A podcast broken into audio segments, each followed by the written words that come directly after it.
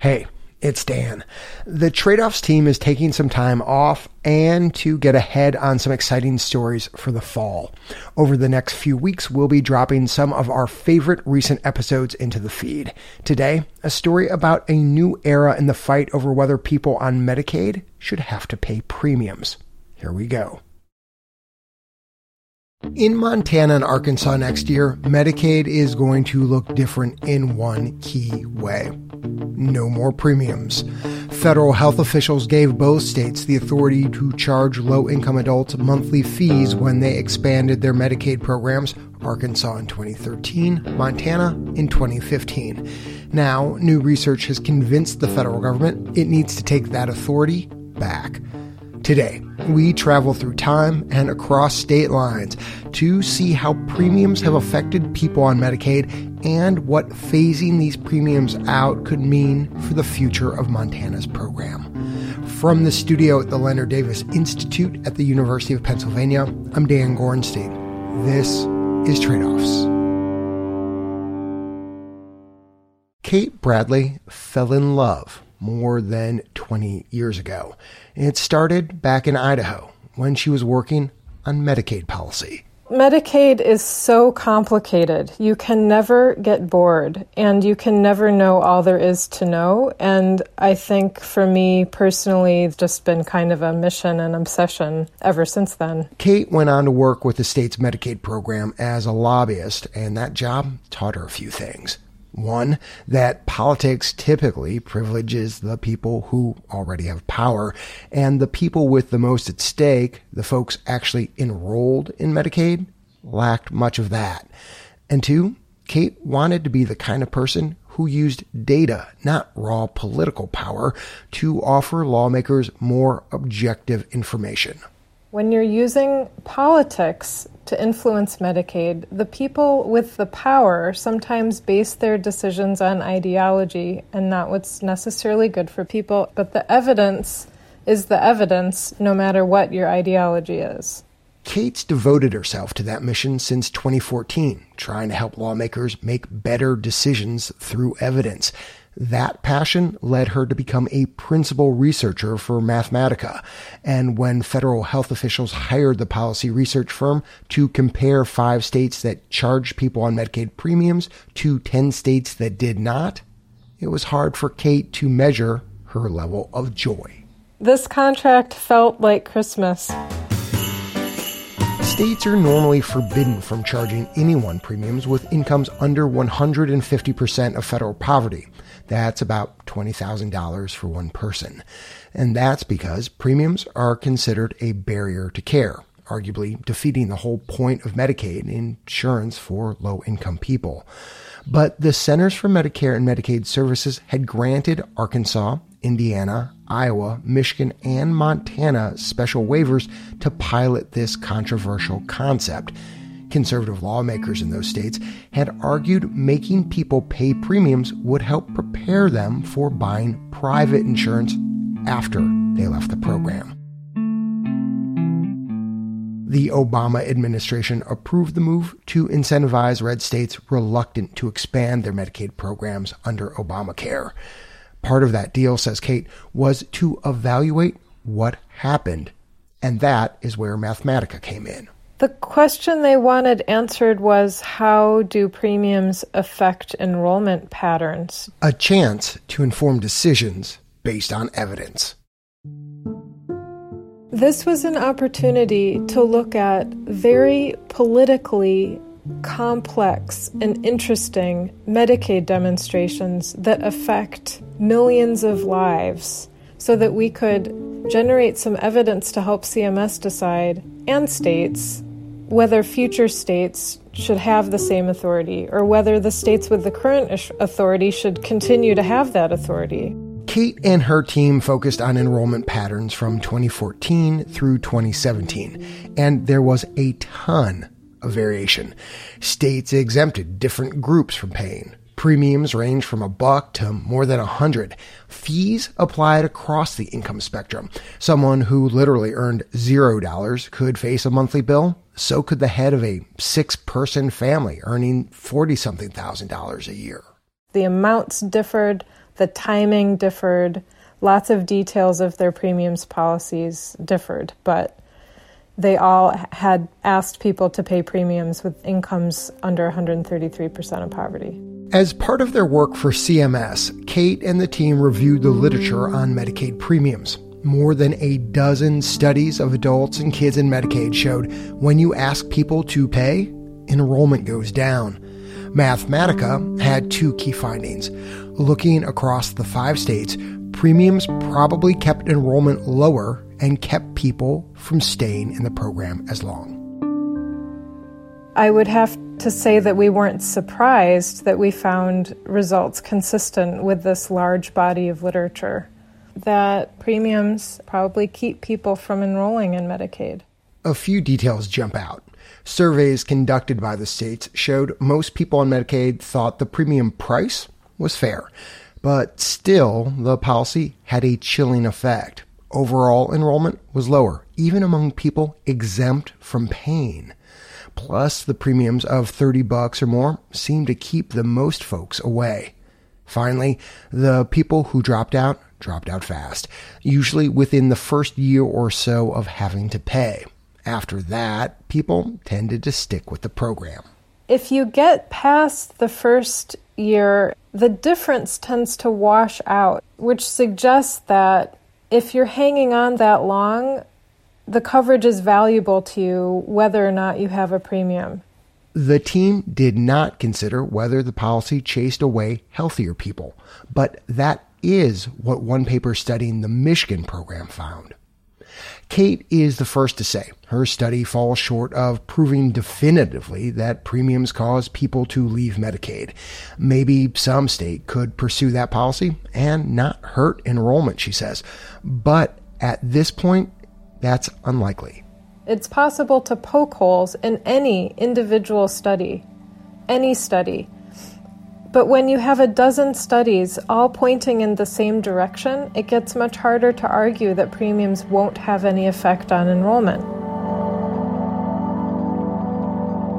Since Arkansas's waiver was set to expire and Montana was seeking an extension, CMS wrote the two states last December saying that expanding Medicaid had worked.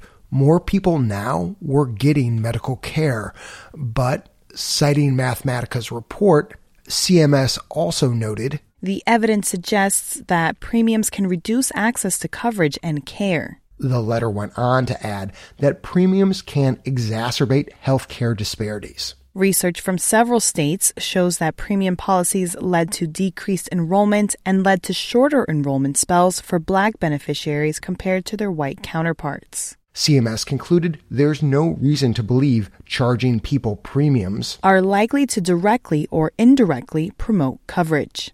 And promoting coverage is the whole point of Medicaid. That's why the agency has asked both states to phase premiums out by the end of the year and may soon ask Indiana, Michigan, and Iowa to do the same when their waivers are up for renewal. Arkansas has already continued Medicaid expansion through a new waiver, but one lawmaker in Montana says CMS's decision could have fallout in his state. This is a huge mistake from the feds. I'm very, very worried about the risk, and I think we'll lose the program. When we come back, what phasing out premiums may mean for Medicaid expansion in Montana.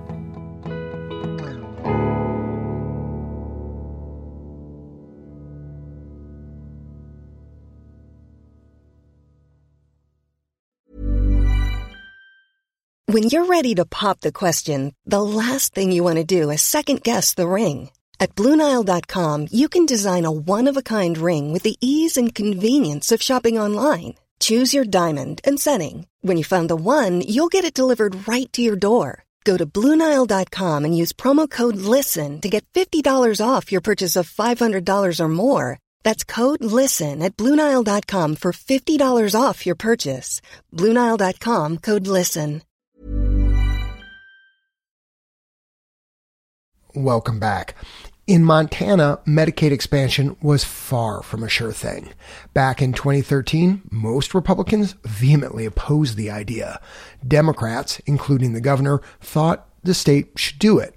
State Representative Ed Buttrey was in the Senate then. He was one of the few Republicans who supported expansion. He said the debate got quite heated. It was quite dramatic. It was quite emotional on the Senate floor. And realizing you had one side saying no, just do it as written, the other side saying no way, and it was a, it was a real battle. Um, there were threats that were made. Um, I had my car damaged. You know, it was just an awful time, and we couldn't get it done. The measure failed by one vote. But Ed was just getting started. He knew people in Montana were suffering from physical and mental health problems. He knew people were struggling with substance use. And he knew businesses were struggling to find reliable employees. And I thought, boy, isn't there something that we can do to address these problems? Uh, to me, how can you expect your workforce to be successful if they're not healthy, both mentally and physically, and if they have other problems that, that we weren't dealing with. By the start of the 2015 legislative session, Ed had created a fragile coalition across party lines that wanted Montana to expand Medicaid. Public support was also increasing. Heather O'Loughlin works with the nonprofit nonpartisan Montana Budget and Policy Center.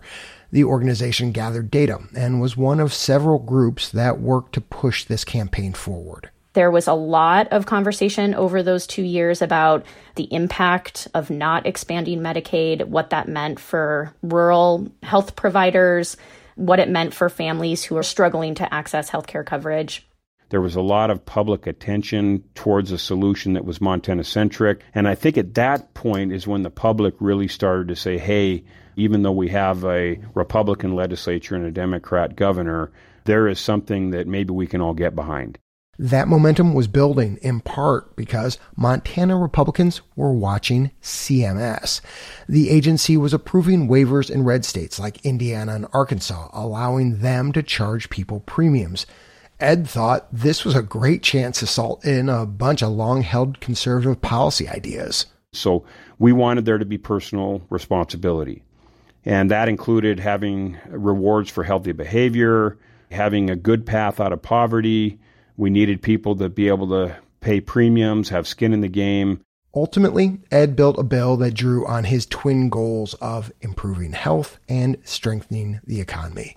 The bill came to be known as the Health and Economic Livelihood Partnership, or HELP Act, and charging low income people premiums was the measure's cornerstone.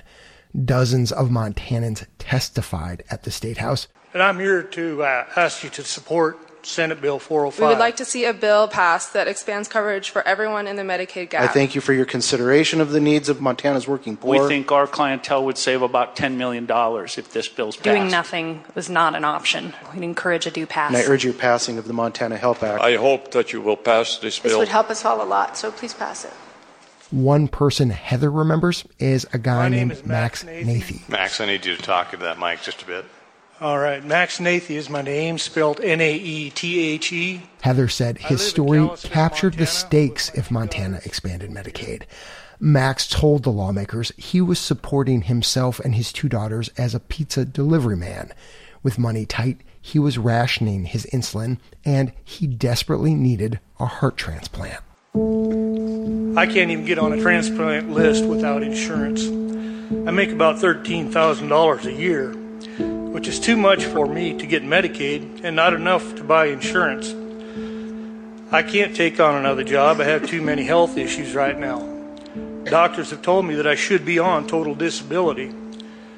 But to do that, you got to be off work for a year. And who's going to pay my rent? Who's going to pay my gas and my utilities? It's a big vicious circle. Max said they were living dollar to dollar. And as much as he hated the idea of getting help, he told the senators that was what he was doing. Without expansion, things look pretty bleak for me.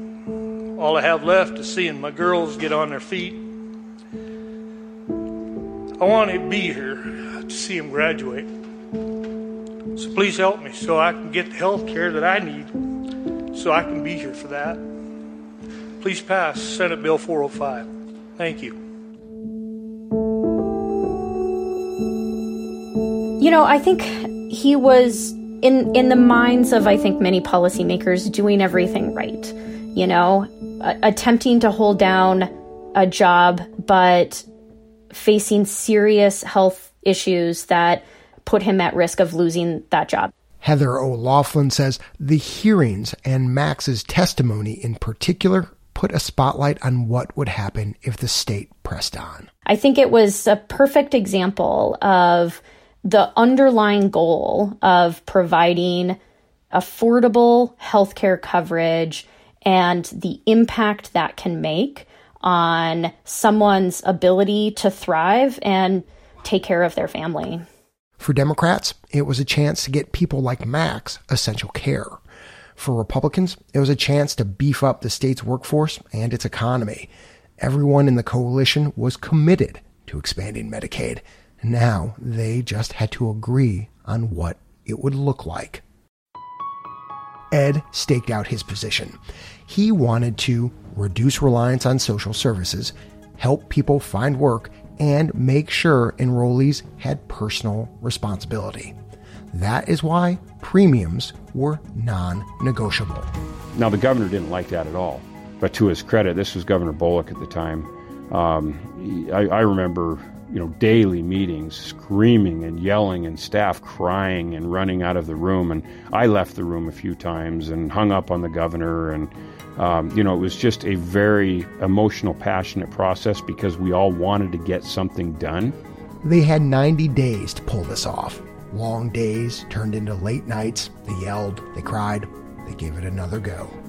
But in the end, they got it done. With 28 senators voting yes, 21 voting no, Senate Bill 405 has passed the Senate.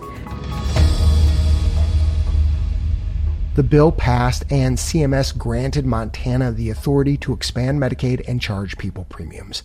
Democrats had negotiated a list of people who would be exempt, like the medically frail, people living in areas without many providers, and folks with very low incomes. As the program got underway, two to 300 people a month were getting kicked off for not paying their premiums. In Montana, only people with incomes between 100 and 138% of the federal poverty line can be dropped for non payment. That's somebody who earns about $20,000 a year.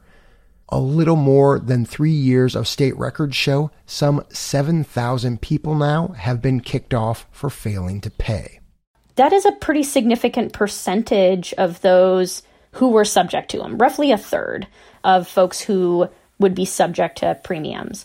The reality is that there's something happening there. Ed doesn't like seeing anyone lose coverage, but overall, he feels the program has met his goals of improving health and the state's economy. There are people that aren't on the program because of it, but there's not a lot of them. I think people have found a way and found enough benefit within the program that it's worth to them and their families to pay the premium, and they do pay it. 106,000 people are enrolled in Medicaid expansion today. That's 10% of the state's population. A University of Montana report from last year found expansion has helped more people get medical care, created thousands of jobs, and has brought in about 650 to 700 million dollars into the state every year. While the program costs Montana about $80 million annually, the report finds 40% of that is offset by lower healthcare costs and increased economic activity. But now, with CMS ordering the state to phase out premiums, Ed wonders if this all may go away. It, it just is amazing to me that the Biden administration would decide that they're not going to allow premiums at all that's always been one of the cornerstones of our Medicaid expansion program in Montana. In a sign of just how difficult this decision actually is, there's a good chance the legislature is going to wait until 2025, when Medicaid expansion in Montana sunsets, to even take the issue up. It's impossible to know the makeup of the legislature and which party is going to hold the governor's office, but Ed says if Republicans control both branches, he could imagine the state walking away. I think it comes back to the argument as to whether health care is a right or not. I think there's a lot of those folks saying, you know, people have the right to, to get the medical service that they need, shouldn't have to pay for it. My party does not believe that's the case. We believe that uh, it's not a right, it's a privilege, and that there has to be some skin in the game. Personally, Ed feels stuck. What's more important, making people who earn around $20,000 a year pay something in order to access medical care, or continue to ensure a healthier workforce that brings in millions of taxable dollars to Montana every year? What would he tell the governor if he asked for Ed's advice? Yeah, I've uh, I've ran that through in my mind uh, more times than you can imagine. I, I think I would lean towards the benefits of the program, how much it's good, it's done for folks. I've had uh, personally had a lot of uh, interactions with people whose lives have been saved because they've had access to health care or had access to, to addiction treatment. It's going to be hard to look those folks in the face if, if I don't support moving the program forward in some fashion, but I don't know, I'm torn.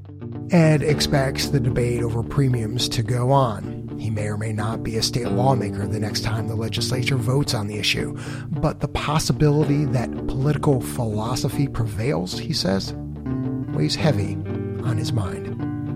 I'm Dan Gorenstein. This is Trade Offs.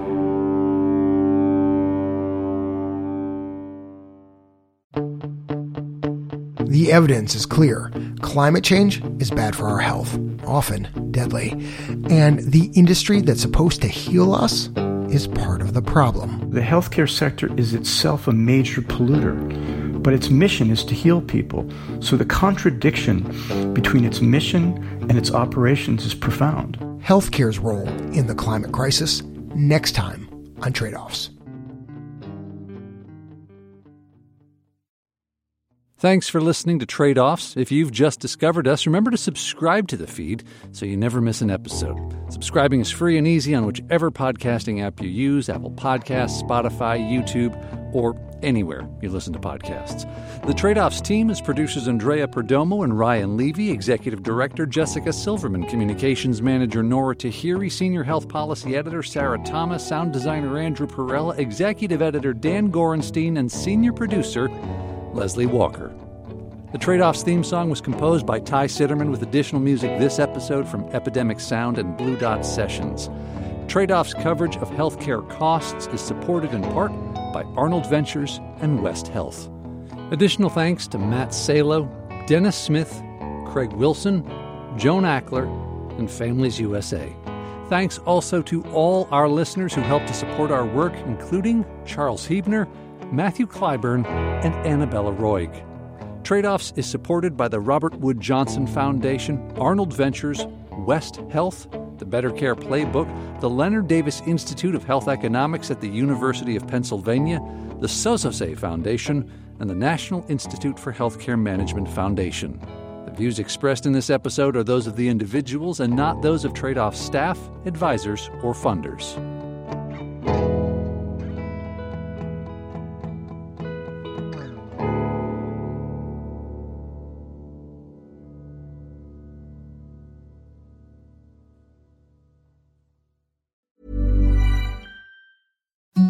Imagine the softest sheets you've ever felt. Now imagine them getting even softer over time. That's what you'll feel with Boll and Branch's organic cotton sheets. In a recent customer survey, 96% replied that Boll and Branch sheets get softer with every wash. Start getting your best night's sleep in these sheets that get softer and softer for years to come. Try their sheets with a 30-night guarantee. Plus, get 15% off your first order at bollandbranch.com. Code BUTTERY. Exclusions apply. See site for details.